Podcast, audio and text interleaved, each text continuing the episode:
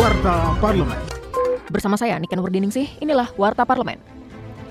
Menyikapi temuan beredarnya narkoba melalui keripik pisang dan cairan bernama Happy Water, Wakil Ketua Komisi 3 DPR RI, Ahmad Sahroni, meminta aparat terus memperbarui pengetahuan dan teknologi agar tidak terkecoh dengan narkoba jenis baru. Politisi fraksi Partai Nasdem ini juga meminta aparat penegak hukum aktif memantau media sosial dan marketplace untuk mencegah peredaran narkoba. Ia mendorong koordinasi intensif antara Polri, BNN, dan Kemenkominfo dalam menyisir celah-celah yang ada.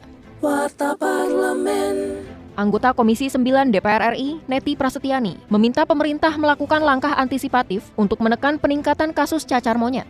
Nah, oleh karena itu, lagi-lagi saya meminta pemerintah untuk menjadi yang terdepan ya dalam memberikan informasi yang akurat, yang valid tentang seperti apa cacar monyet, kemudian penularannya, dan jika ada anggota keluarga atau anggota masyarakat yang terjangkit penyakit ini, eh, mereka harus pergi ke mana untuk mendapatkan layanan kesehatan. Itu yang pertama. Kemudian yang kedua, tentu saja pemerintah harus melakukan surveillance, harus melakukan eh, sebuah proses observasi, pengamatan, dan bukan tidak mungkin jika memang ada sebuah kelompok atau populasi tertentu menjadi populasi kunci, itu harus dilakukan uh, semacam karantina ya.